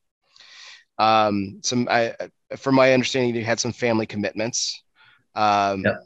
con- belated congratulations to your to your parents, right? It was a 45th or 50th anniversary, right? 45th, 45th. Yeah. Wow, wonderful, wonderful. 45 years. Yeah. That's awesome. Yeah. Yeah, we're big supporters of the PCA. You know, when I had to make the decision last year, the COVID situation was still raging. And, you know, I missed so many family things over the years. I said, it was February, March when we made the decision. And at that time, everything was still kind of closed and whatnot. So mm-hmm. uh, it was tough because we started at the show, you know. So we're really looking forward to making it this year and and uh, seeing everybody again. Well, everyone's gonna love having you back. Yeah, everyone's gonna love having you back. It's gonna be awesome. Um, it's great to hear that you'll be back. But uh, yeah, this uh, so this next segment has been become my favorite um, since we launched. We launched it just uh, just a few weeks after the the last time you were on my show, Nick, and it's it's been really great hearing different stories and different people talk about um, you know the causes that really matter to them. And this is my this is my charity segment where each week I ask my guest uh, to highlight or spotlight uh, a, a charity or a nonprofit of their choosing. And so uh, you selected the Norwalk, uh, uh, forgive me if i mispronounce it, the Norwalk uh, uh, Nagarote Sister City oh, Project. Um, and it's, yes. It's a, looks like, I mean, from what I was reading about it, a beautiful foundation where it goes to really towards the community, um, nutrition, education. Talk to us a little bit more about this journey. Why, why did you pick to spotlight it tonight? So this is actually a newer ch- charity, Bear. Um, actually, within the past couple of months that I became aware of. So I just really started um, supporting these guys, but they're local here in Connecticut. And one of my coworkers came. One of their people approached approached us with it. And Norwalk is the sister city, Norwalk, Connecticut, of Nagarote, Nicaragua, which is really on the way from Managua to Leon um, uh, alongside the Lake Managua, which is a pretty pretty beautiful area, and it was kind of impressive to see what they're doing. Um, you know, so they're really working with the community there for scholarships. For I think they do scholarships for about 67 students uh, for for high school and what we would consider like junior high school they also have scholarships for college programs. They're doing sustainable farming practices in the area. So, doing educational farming practices, reforestation projects. Oh, wow. Uh, they have okay. a plan for 2,000 trees. So, I, I just really started learning about about them and, and took to them. So, I think it's uh, it's cool to see, you know, someone in Connecticut uh, doing a charity for Nicaragua. It's pretty amazing um, the connection there, which is interesting because I used to spend time in Colorado and in Boulder, and their sister city was Jalapa, Nicaragua. Oh, okay. So you have these you have these kind of sister city things going on, which a lot of people aren't really too aware of. That a lot of these towns have sister cities in other parts of the world. So it's a great, seems like a really great organization that's doing some real real good in a small community in Nicaragua. Well, what a perfect charity for you, right? Connecticut's own son benefiting the people of Nicaragua, your adopted country. You know, I mean, it's, I mean, it writes itself. It, it's not a bad one. It's not a bad one. We used to do a lot of work with Techo, which was an organization building houses in Nicaragua. Um, but I'm starting to branch out and do a little bit more with different organizations, also with um, SOS, the adoption uh, program that they have there in in Nicaragua. They have a great program that helps uh, adopted. Uh, um, they actually take in children that have no parents and and kind of take them on and have their their own community. Um, originally, I think they're out of Costa Rica, and uh, I'm really going to start working too over the next year or so with some Ethiopian organizations. So out in Ethiopia. Oh, that'll be great. I know that'll be really good, yeah. close to your heart too. No, you this... might see a project uh, soon that will be benefiting some charity organizations. So that'll be great. We'll that'll be wonderful. Yeah, this is uh, we uh, we actually featured. Uh, funny enough, funnily enough, we uh, featured Techo, uh, Ram Rodriguez of the Dominican. Oh, you did. El, El Artista selected oh, cool. Techo, yeah, as his charity. So nice. that was so that was really good. And um, you know, you know, like this, he you, mentioned some of the stuff that they're doing. You know, purchase of computers for students, nutrition classes, a tutoring program for seventy children, scholarships for sixty-seven students sustainable farming courses, the reforestation program. Two thousand trees have been uh, have been planted by this organization. I mean, a lot of. I mean, they're all over the place, and they're doing a lot of great things for that community there uh, in uh, Nagarote. Yeah. So, um, yeah, if anybody's listening, you can go to sistercityproject.org. Yeah, I posted it in the chat. I'll be putting it oh, in great. the show notes later. Perfect. Yeah yeah check cool. it out Excellent. and i i encourage everyone you know as always we really encourage people to check it out and you know if you feel called please give uh, every little bit helps um, to every organization that we mentioned on the show and uh, later tonight nick as i do every week um, my wife and i decided when we started this project that i will be donating a small amount in your honor later tonight to this organization so um, you know we're really awesome. excited to be able to do that for you and uh, what a again what a what a fabulous organization. I was really excited that you brought this brought this up because uh, yeah, I hadn't heard of it, and uh, you're right. The sister city program all around the world is is really fascinating. If you look at you, you can look it up. Look up your hometown, uh, wherever you yeah. are, and you your your your your town, your city, your community has a sister city somewhere else in the world, maybe multiple actually. So yeah, pretty cool stuff there. Um, cool man. So uh, two two more questions, uh, Nick, for tonight. Um, and again, I can't thank you enough for your time this evening. I know you got an early morning. My pleasure. Um, and uh, so we're this is a newer segment, um, and we'll be we'll be kind of formally debuting it here in the next couple of weeks. But I thought it would be a great time to kind of debut it a little unofficially, and that's uh, the, this uh, I'm calling it the uh, the solitude moment. So we talked, or this is actually perfect because we talked earlier today about uh, tonight about how cigars are very much community driven and it's very community oriented. The ceremony of smoking cigars has been about the people around you. But there are those moments where it's just you and the cigar, and it it's a perfect memory. It's the perfect moment in a lot of ways. Has there been a moment that comes to memory that you would characterize as, you know, very memorable, the best moment where it was just you and the cigar? What was that experience like? Where were you? Were tell us a little bit about that if you have one. That's a great question. I I do really enjoy smoking a cigar by myself too, and just having you know some alone time and maybe a book or some music. Um, trying to think. There's been there's been a bunch of those moments. Um, I would say one that sticks out for me would probably be in the countryside of France. Man, I back in my traveling days, I was uh, I was backpacking around Europe, and I ended up living in a uh, uh, Buddhist community outside of Bordeaux that was started by this Vietnamese monk uh, who just actually passed last month. He was like 95.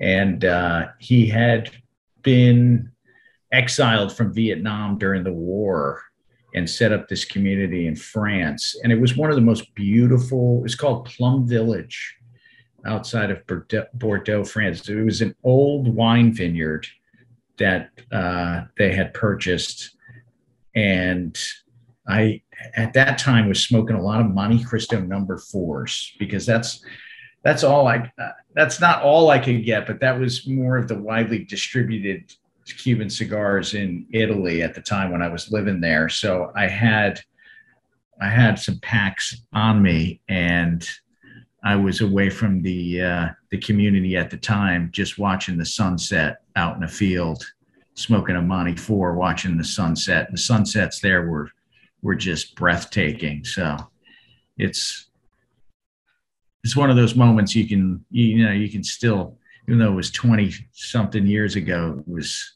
still one that still stands out in my mind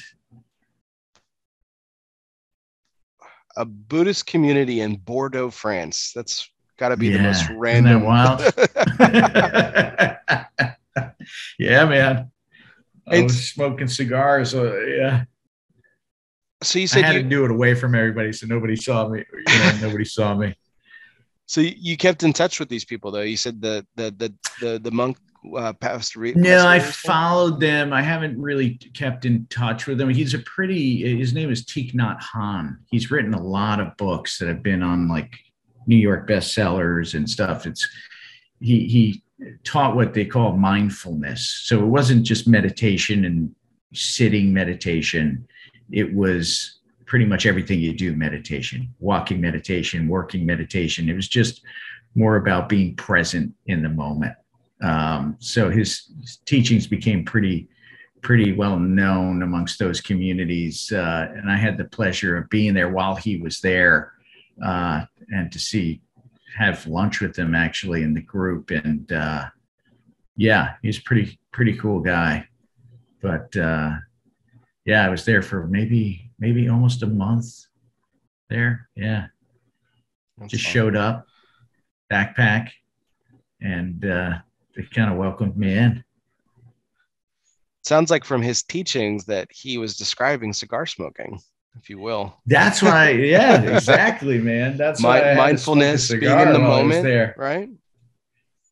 I also had my pipe on me there too because uh, I had been living in Rome next to, uh, had become very good friends with uh, a very famous pipe maker in Rome called Massimo Musico, and uh, okay, yeah, he had he had given me a uh, a beautiful pipe. I still have the pipe. It's one of my favorite pipes.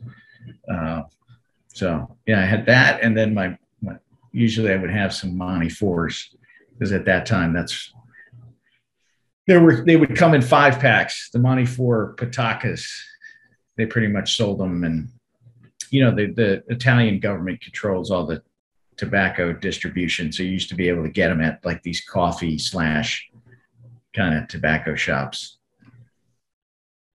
So I always had some Monte Fours on me. Nice, nice. Yeah. Well, Nick, that uh, leads us into our last question for the night, and I can't thank you. Uh, um, that was that was. didn't expect that answer. That was you didn't I, expect that one, right? Well, I know I know you're incredibly well traveled, so I thought the I, I, I thought the answer would be unique, um, and I was really excited to ask. That's why I wanted, even though we're kind of formally debuting it here in a couple weeks, I really just wanted to ask you the question because I figured you know you had in all your travels you had some and you you didn't disappoint. You, you know, you I, I, thought you would have a cool story, and sure enough, you did. I just wasn't expecting a, a Buddhist uh, uh, monastery in, in rural Bordeaux. Bordeaux. so um, that's that's fantastic. What a what a wonderful story. Um, but that leads us into our curveball question for the night, and this is how we end each Uh-oh. show. It's our okay. sponsored by Dunbarton Tobacco and Trust. Fastballs or curveballs, it doesn't Saka matter. Khan. Since the company's Saka inception, Khan. Steve Saka has been knocking them out of the park. Seven, now seven consecutive years in the consensus top three. Congratulations to Steve for that accomplishment. Um, so we were actually talking. Eh, funnily enough, this was not this was not planned because it was brought up. We were talking about manufacturing different cigars for different smokers, and we brought up the upsetters and things like that. But that aside, I'm ta- uh, the question is pointed towards traditional, what we call traditional cigars. So traditional cigars uh, with, um, you know, which you're obviously foremost known for. But what is the weirdest flavor note that you've ever picked up in tobacco? And, you know, this is this is subjective, so it you know it's weird to you. Like we hear a lot of the classics. We hear that this tobacco has coffee notes and cream and spice and baking spice and wood and earth and and then you know when crazy people like me start reviewing cigars, you get you know you get all the weird flavor notes and stuff like that. But for you, what's the weirdest flavor note you've ever picked up um, on in tobacco that you've smoked? Weirdest flavor note. It doesn't have to be like good, right? No, it doesn't. Like I said, subject totally open-ended question. Weirdest flavor note and aroma.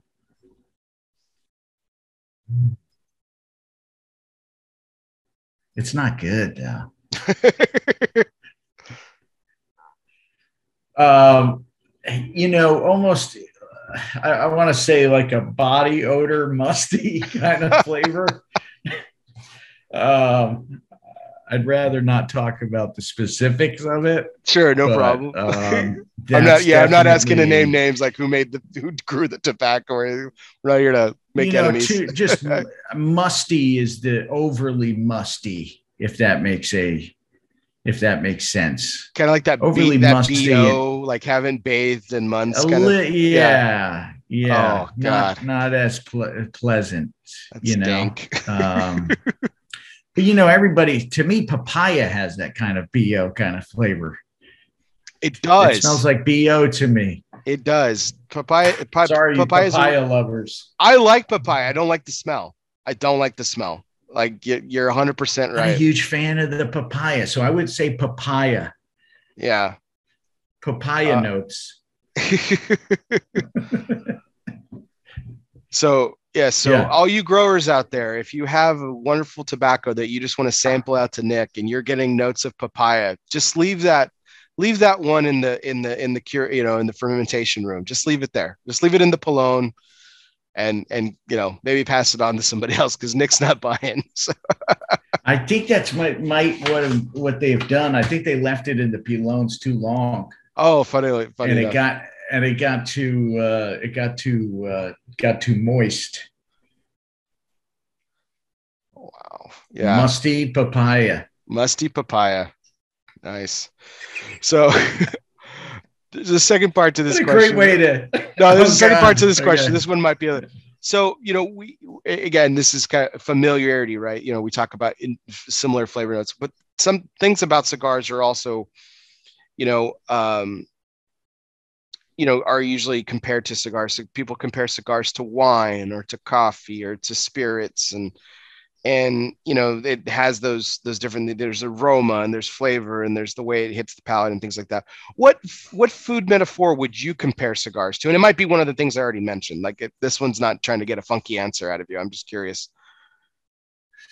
So I'm sorry. Say this again. What what food What- what- metaphor? yeah what food metaphor would you compare cigars to like what do you think like you know would it or or and if again I'm this, eating food. yeah like do you do you compare it to cuisine would you compare it to would you compare it to winemaking i mean i know you're you're very worldly and well traveled as we talked about earlier It's you know like very much like wine um, to food comparisons. I mean, if you're talking about a meal, I would say like a uh, you know like a prime rib or a nice ribeye. Sometimes, depending on the blends. Mhm. Um, I like see personally flavor profiles that have. This is not necessarily food; it's more like coffee, kind of nutty kind of flavor profiles. sure I think nutty is definitely one that um, is one for me that comes up. Um, and I tend to lean towards, especially when I'm blending stuff, those types of prof, you know, the cacao kind of. But sometimes c- cigars to me, they have that nice kind of like uh, meaty, like you're, you know, like you're eating a nice filet mignon. Mm, okay. So when you when you said nutty, that kind of like when I hear the term nutty, like my mind immediately goes to Cameroon tobacco because Cameroon has this very rich flavor. It's a very nutty. There's like I always pick yeah. up some kind I of love nut. Cameroon. So it, it's been quite the craze lately. Have you have you have you thought about or have you dabbled with that with blending with Cameroon before? I have used it in the past. Excuse me. um, and have blended with it, but nothing that's um, really come to market. But Cameroon was one of my favorites. Um, it was, you know, for a long time, it just was a challenge to get it. Um, sure. You know, the the kind of grades that were were needed. Um, so not, I'm not saying now. I mean, it's still one of those well, more speaking of tobaccos to get. Yeah, right. Yes, it's it's difficult. Um, but I started again when I started smoking Cameroon. You know, I was always a big uh, Don Carlos fan. Um, when I first started smoking, I was getting Partagas Naturales used to have Cameroon, and they were uncellophaned in the bot. I mean, it was the, the the Cameroon would have so much tooth on it, and that's what I would always look for is just all the tooth in that ra- wrapper is just the, flavor pockets. The freck, the freckles, the tooth. Yeah, just yeah. oily and freckly. Um, so I actually am kind of working on a few things behind the scenes. Um, so you might see something, but um, not quite sure yet. It's not finalized. So it depends on how how far I get with it. Um, but uh, it's definitely uh, one of those leaves I have my eye on. Well, just the prospect of that, Nick, you got a lot of people excited. I'm telling you, man. It's been it's been all the rage uh, the last few years, and you know, if you dipped your toe in that water, I know you you would have a lot of happy fans for sure. So that's uh what should I try that has Cameroon out that's out there? Um, well, you know, you got the classics like you mentioned, the Don Carlos for sure. I mean, I always go back. I always go back Love to those. Fuente. They're they're kind of it's kind of the standard, right? When you come when it comes to Cameroon. Yeah. Um, I've you know for your play, flavor profile, if he if he releases it again, or if you can get a hold of some, I know it was a really it was list it was released in, li- in limited quantity but James Brown did one for uh, Blackwork Studio called The Swarm.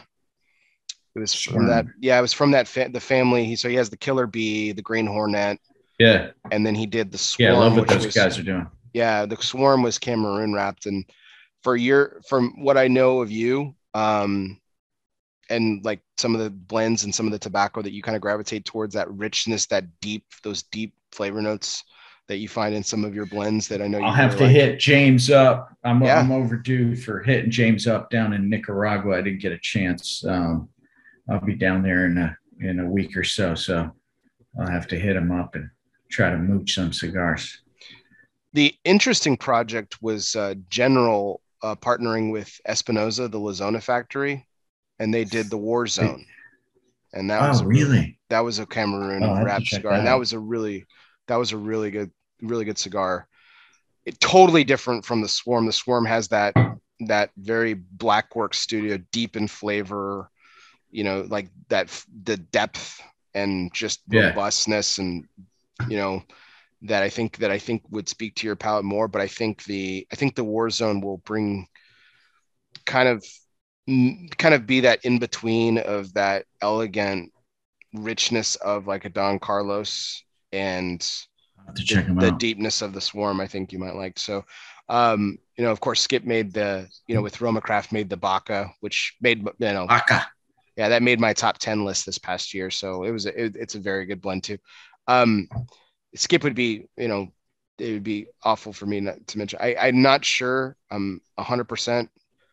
Um, I believe it is genuine African Cameroon, but you'd have to ask him on that. I can't, uh, for off the top of my head, I can't remember what he said if it was or not, because there's a lot of Cameroon seed being used in other places now, kind of like what we were talking about with like yeah broadleaf being trying to uh, people trying to sure. You know, do broadleaf stuff and you know, but uh, but uh, Mr. Jay Davis said the Epic Ten. What's up, Jay? Oh yeah, the What's Epic the, Ten. Which yeah. one's the Epic Ten? Dean Parsons from Epic Cigars. Yeah, AJ. Oh, okay. AJ. Well, you might actually yeah. be able to get some of that because AJ made that cigar for him his 10th anniversary. Dean's 10th anniversary cigar was a was a uh, um was a was a was a Cameroon cigar. And and Jake corrected me here or, or brought to my attention. Yeah, Baca was actually uh, Cameroon from from Meerapfel. So yeah, so it was from you know same same family that you know that uh, Fuentes used for all of their stuff. So there you go. Good stuff. I have to uh, check this out. I'm going to get my hands on some of those.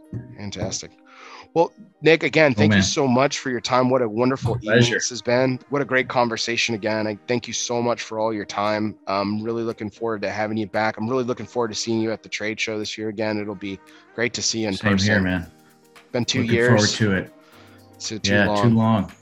Too long. Too long. It's about time. Well, thank you for having me. I always enjoy talking talking shop with you, and uh, I definitely hope we can uh, have a cigar sooner than later. Sounds good to me. So, for everyone out there, I really do appreciate your time and hanging out with us late as well. All your likes, shares, comments, and in between. If you uh, stay tuned to our uh, El Oso Fumar Facebook page, you'll see our calendar of upcoming guests, uh, including uh, next week. I'm really excited to welcome in a first time guest to uh, El, uh, El Oso Fumar Takes, Howard Gums of Howard G Cigars. Some speaking of Cameroon, uh, he has a cigar called the Magic Stick that has a Cameroon wrapper, also very good. Nice. Um, then so I've been really enjoying those cigars. So I'm really excited to talk to Howard and uh, what he's doing uh, with his uh, small boutique brand, and uh, and some NFL players have been uh, been been working with him on some cigars too. So it's been some pretty cool, uh, pretty cool venture for him. I'm really excited to sit down and hear his story and share that with my audience. Check us out on YouTube, El Oso Fumar. As always, you can hit the subscribe button. Always, if you're checking us out on podcasts later, you can listen to us wherever you listen to podcasts, whether that be on Apple Podcasts, Google Play, Spotify, Podbean, iHeartRadio, or, or wherever you listen to podcasts. Don't forget to hit the download, subscribe, and review button. If you already are a subscriber, do me a favor, hit unsubscribe but don't forget to hit resubscribe because that helps my numbers so that I can keep getting great guests like my friend Nick here. So for everyone out nice. there, this was our 202nd take live. Nice. Live from the Alec Bradley Lone Star studio of Euless, Texas. I'm Bear Duplessis, your host as always. He's Nick Melillo. And guess what, everybody? We'll see you next time.